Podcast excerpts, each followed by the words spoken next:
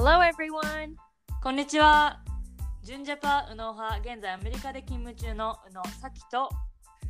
帰国子女左脳派現在東大大学院生左脳の亜美です。Welcome to 海外に住んで視点が変わって見えてきた世界。このポッドキャストは右脳と左脳が日本と海外に住んでみて感じたことをそれぞれの視点から語り倒します。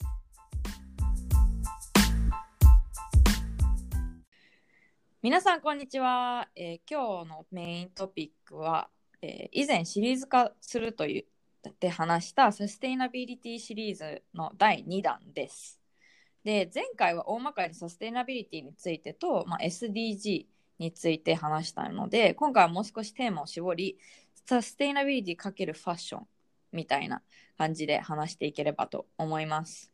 はい。あの、ちょっと本題に入る前に、結はい。構この間のサステナビリティシリーズ第1弾やった、やった後に、うん、何人かから、あの、コメントをいただいて、うんうんうん。で、例えば、あの、この中にね、ブラジルのサンパウロで聞いてる日本人の方がいるんですけれども、はい。その彼女が何回かメッセージ、これだけじゃなくて他のシリーズでもいただいたんですけど、うん。ブラジルではね、こう、あの、結構、意外と、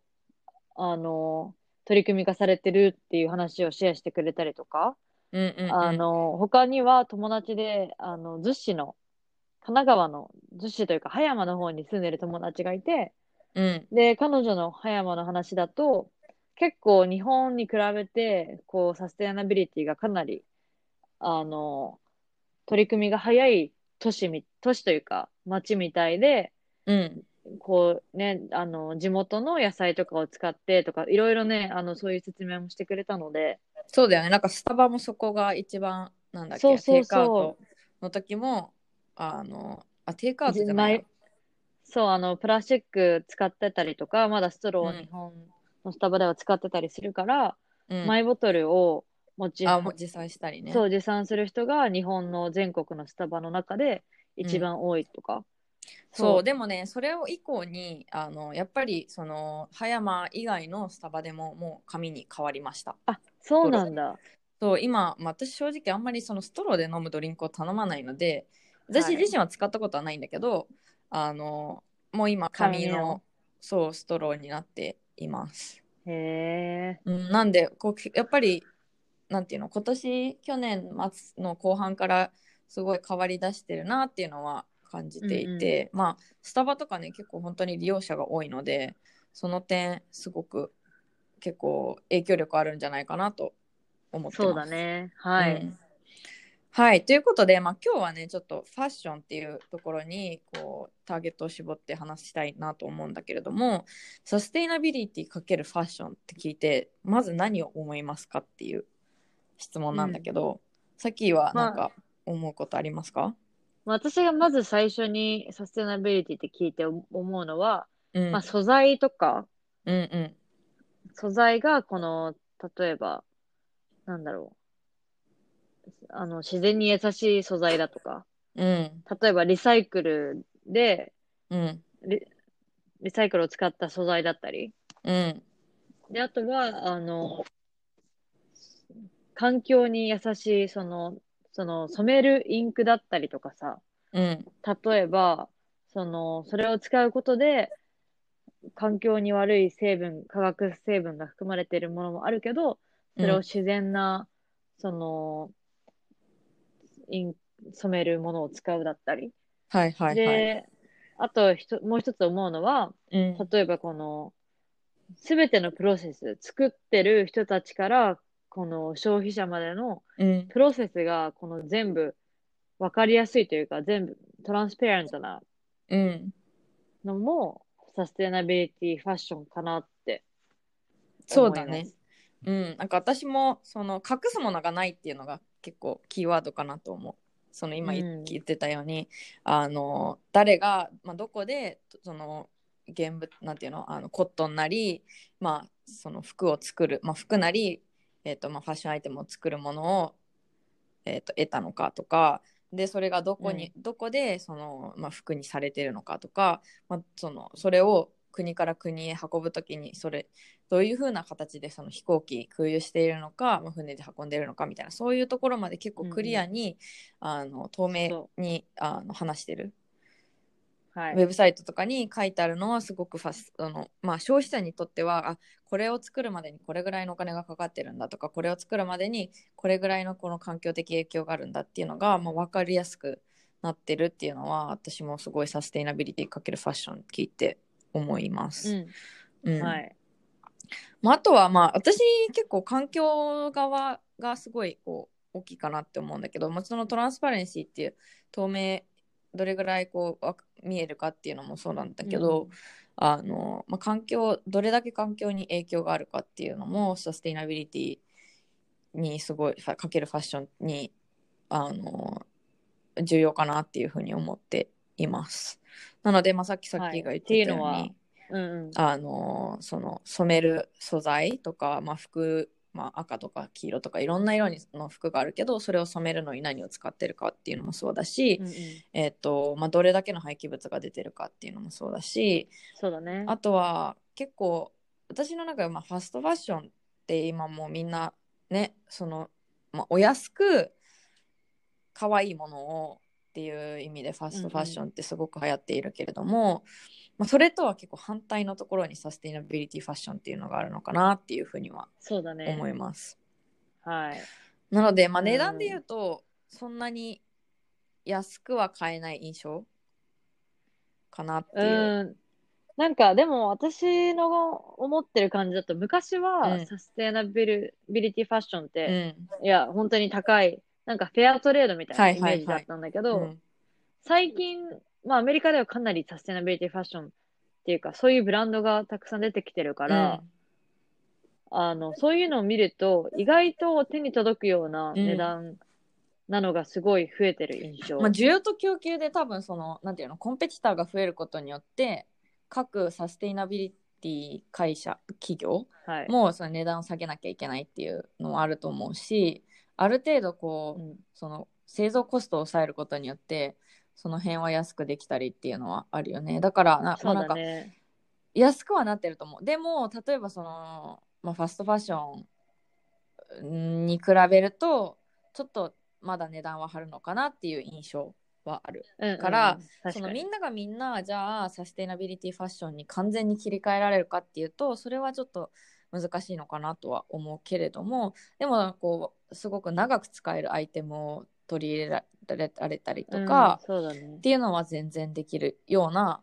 あれになってるよね値段価格帯にもなってきてるなっていうのはすごい思まあ、どっちかっていうとね、あの、なんだろう。まあ、大学の時は、うん大学生とかはちょっと、あの、ちょっと高いから届かなかったけど、う。うん今こう働いてる身として、うんうん私のコーワーカーとかうは、んやっぱ環境にいいものとか、うん。長く着れるもの、クオリティの高いものを身につけるようにしてる傾向があって、んうんで、うん、一応あの、コーワーカーの中で流行ってるのうは、ん。Everlane っていう、アミも知ってるブランドだとは思うんだけど、うん。そう、このブランドが最近すごい流行ってる。そう私も実はこのエバーレーン日本語で言うとエバーレーンなんだけどエバーレーンは、えっと大学生の時だからもうほんと56年前とかからそうなんだ。でもいつ大学1年生とかだったかな本当に結構昔から知っていてでも当時はそのエシカルとか環境にいいというよりはそのクオリティの高いものレザーグッズレザーの小物だったりとかカバンとか靴とかあとはまあなんかそのジーンズとかかそのクオリティが高いものをお手頃にあの買えるっていうのででかつその店舗も出してなかったから当時はね全部オンラインで、なのでそのえっと店舗のマネジメントフィーとかもないしあとはそのあのなそれこそなんか食ではさファームトゥテーブルっていうけどあの仲介の会社がそんなに入っていないから、コスト製造コストすごく抑えられるっていうので安いって言ってもそのファストファッションに比べたら全然高いけれどもでもちゃんとしたレザーのものでも結構お手頃にあの買えるっていうので有名だったんだよね。うんうん。でもそれが気づいたらなんかねエシカルにずっとサステイナブルっていう風に言ってたからなんかあそういうふうに変わったんだって言って正直さっきに今日今回言われて初めてそれは気づきました。本当、ここのデニムがすごいいいって、すごい、あの、私のコーワーカーの中で流行ってうて。まあ、それも、まあ、1万円いかないくらいだから、うん結構安いじゃん。そうだねデニムでそれは。デニムに。そうそうう。んうんうんだし、形も可愛いっていうことなので、あのーサステナビリティだけの目的じゃなくても、他のね、まあ、そこまでサステナビリティに興味ない人でも、これは、のブランドが可愛いってことうで、ん、すごくシンプル買う人も、そうそうそうで、シンプル。シックな感じででしかも日本にも、あのシッピングしているので配送しているのであそうなんだそうだからオンラインで、まあ、正直サイズのあのなんていうの合わせられないっていうのその店舗店舗が日本にはないから合わせられないっていうのはあるけどでもあのぜひチェックアウトしてほしいこのブランドは。なるほど。なんか、ここの、その、デニムのページから、あの、飛ぶと、the, the world's cleanest denim factory って書いてあって、うん。で、その、デニム作るためのさ、この、なんていうの？色があるじゃん、デニムの色。うんうんあれとかも、あの、例えばクリーンウォーターを使ってたりとか、はいはいはい。クリーンエナジー、クリーンウェイスって書いてあるから、うんうんやっぱりこう、しかも今そういうサステナビルもさ、うんなんか、そういうレベルがあるんだっけ、スコアみたいな。うんうんうんで、それもそのスコアにちゃんと合ってうん、うるそうなんだ。のを、はい。ちょっとね、これを聞いて、ぜひ、ここの私、服は買ったことないんだよね、ここの、実は。あ、そうなん結構だ。前にレザーグッズとかは買ってたんだけど、なので、ちょっとここれチェックアウトしたい。私も買いたいなっうんて、すごい、今日聞いて思った。はい。インスタでシェアして。お願いします。はい。うん。で、まあ、そうね、さっきも言ってたけど、私やっぱり長く着れる服ってすごい重要だなって思ってて、まあ実際今ね、私パタゴニアのなんかジャケットみたいの着てるんだけど、パタゴニアとかもすごくこう、あの本当に当初からサステイナブルとかそうだね。の環境にいいっていうのはい。ですごく売ってたブランドで、でここパタゴニアに関してはそのちょっと破けたりとかあの切れちゃったりしたら店舗に持っていくと直してくれるんだよね。修理してくれる。で彼らはその数を売るんじゃなくてまあせやっぱり価格帯もかなりかなりとかちょっと高めなんだけどその長く着てもらいたいっていうのを本当に自分自社のブランディングとして出しているので私はすごく大好きです。そう、なんかさ、パタゴニアの私のすごいイメージは、あの、ブラックフライデーってさ、アメリカでは年に一度の大きな大セールの日なんだけど、100%のオンラインセールの売り上げを、この地球環境のために寄付しますっていう動きでああそうした。なんだ。はいセールはしてたみたいだけど、そのセールスは全部、あの、そう、えー、環境に行くということでね、で、10ミリオすンごいね。を、はい。えー、行ったみたいですいや、もっと好きまあ、になのでね、なっちゃうね。そう、パタゴニアはね、うん、うんうんパタゴニアは昔からそうだね、ずっとサステナブルに、あの、のリーダーシップそう。だよね。本当にアウトドアブランドではかなり、本当リーダーだと思います。そう、すすごい素敵だなって日思いました。本のね、アウトレットとかにも、やっぱりノースフェイスとかはすごい出てるんだけども、パタゴニアは出ていない。そうへーなんかそういう、わざわざそれこそ安くしてまで売らないみたいな方針だよね。うんうん。だからそれはすごく、なんか、じやっぱり消費者としてはさ、もうちょっと安くしてくれたらもっと買えるのにって思うけれども、でも同時にやっぱりその価格帯が高いことによって、なんかこう数は買わなくなるし、なんか高いからこそ大切に使ってでまあ本当に破けたりしたら直そうっていう風に思えるなっていう、なるほうん、思いでまあこはい。ここでねちょっといくつかの統計を紹介できればと思うんですけれども、まあ、まずねファストあファッション業界っていうのはあの化石燃料産業に続き第2位となる量の、えー、と温室効果ガスを排出していると言われています。まあ、国連によると温室効果ガスの10%その世界に出てる温室温室効果ガス、まあ、グリーンハウスガスっていうんですけれどもはファッション業界から来るものらしいです。で実際そのファッションアイテムとかって結構サプライチェーンが特に長いんだよねそのあの元となるものからそのファッションでお店に出るまでのサプライチェーンがすごく長いのでやっぱりここまで多くのガス温室効果ガスを排出してるのかなっていうふうに思います。はいで、えっとまあ、私たちこうアメリカと日本に住んでいて、まあ、違う視点からっていうのが結構あの私たちのモットーなのでぜひアメリカと日本でのサステイナブルファッションに対する、まあ、意識の違いとかについて何かあれば話せればなと思うんですけれども、アメリカってやっぱり、はい。そのこの数年意識が高くなっているんだよね。まあ、かなり高くなってるなっていうのが、んんあの、私の、そう、パッと感じることで、まあでも、まあ、アメリカって本当に、あの、ハイエンドの、ハイクラスの人、中級で、下のローインカムの人ってかなりさ、分かれてるから、まあ、下の方の人たちはもちろんまだまだファスファストファッションだったりとか、ね、変わらないんだけど、まあ、そのミドルの層がかなり、あの、サステナブルだったりとか、長く着れるものにに変わってきてるのかなってうん。思っていて、で、あの、ブランド自体もちょっと今流行りみたいな感じで、どのブランドもサステナブルなことをししないと、ちょっとブランドとして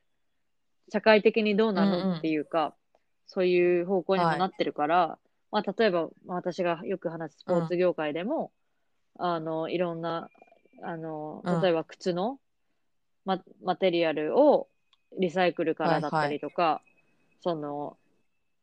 あの、環境にやさうん。優しい、あの、ものを使うっていうのは、だいぶ増えてきてるし、で、まあアメリカ人って日本人に比べてそんなにファッショナブルじゃないから、まあもともと、こうアウトドアブランドのものをよく着るだったり、どっちかっていうと長く着る人たちの方が多いのかなっていうのが私あのパッとした印象ーそう。そう言われるとそれこそさファストファッションのまあ代表的だったフォーエバー21とかがねあの破産そしたりとか、う。そういった意味で。でこう全体的に流れとしてもうちょっとこうクオリティいいもの長く使えるものにいっているのかなっていうのは思うよね。まあ、日本では正直私の感覚ではそこまでまだ意識が高くなってないなとは思う。でさっき言ってたけどやっぱ東京にいるとさファッションって、ね、みんなすごいファッショナブルだと思うし、まあ、何をもってファッショナブルっていうのは置いといて、うん結構こうみんなファッションに気使ってるしあのまあね。ある意味最先端なのかなファッションので言うとなのであのまだファーストファッションだったりとかこう安いものをたくさん買ってそれをこう、まあ、いらなくなったら捨ててまた新しいもの買ってっていうのはあるかなっていうふうには思います。でもまあそれでも、その中でも結構サステイナブルだったりとか、まあ、リサイクルとかリユーズとかっていうのは増えてきてるかなってすごく思っていて、まあ、例えばああ、本当。ユニクロってそもそもあんまりファーストファッションっていうイメージはあんまりないと思うんだけどまあ安いし正直ちょっと破けたりしたらまた次買えばいいやぐらいの価格帯なので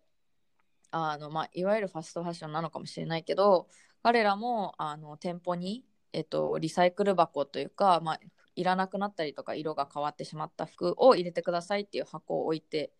いるので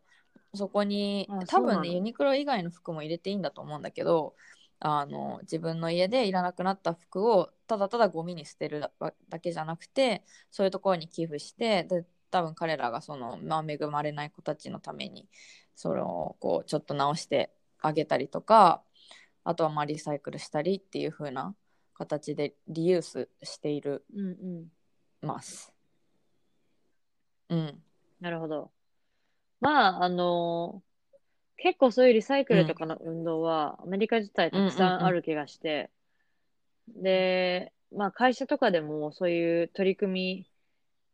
みがうん。盛んなオフィスも多いし、うちの会社も本当にリサイクルだったりとか、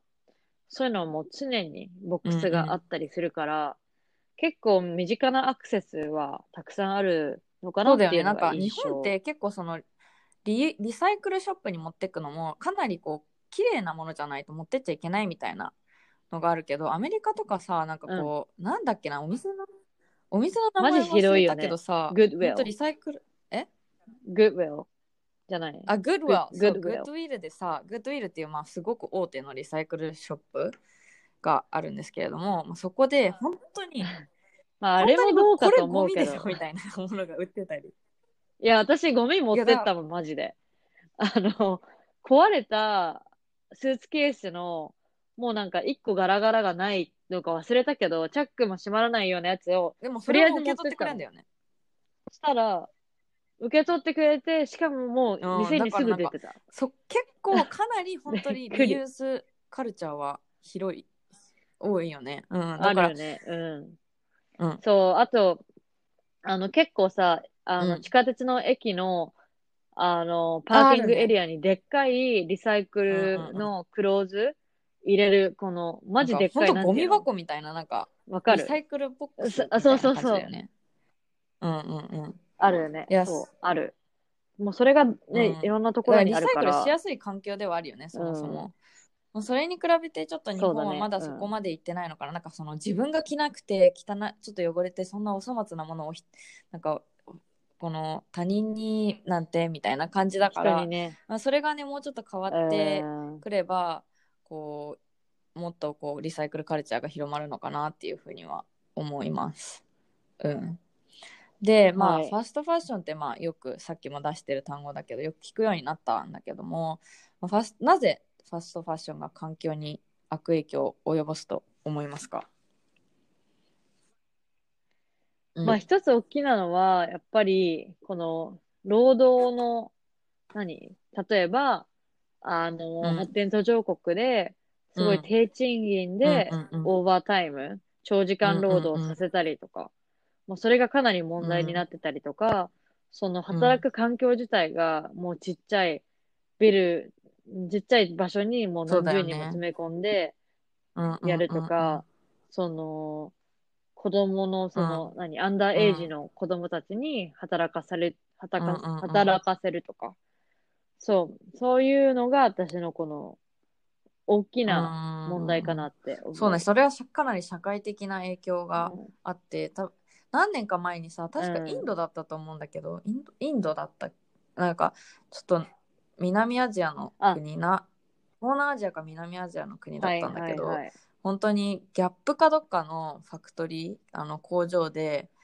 あのビルがその定員オーバーすぎて、そうだよね。ね壊れて何人何十人も下敷きになって亡くなったっていう事件があってそれぐらいからやっぱりファストファッションってなんか、あんまり良くないんじゃないかっていう風な意識になったかなって思う。うん、う。うん。あとはなんかまああれだよねそのマテリアルの部分で安いからそのそねまあ質があんまり良くないとか結構こうファストファッションの、うんなんていうの洋服とかさ縫い目がちゃんとしっかりしてなないから何回か着ただけでちょっとほどけてきたりとかそういうのは結構あるよねまあでもそれもやっぱりうん。うん。なんかそもそも、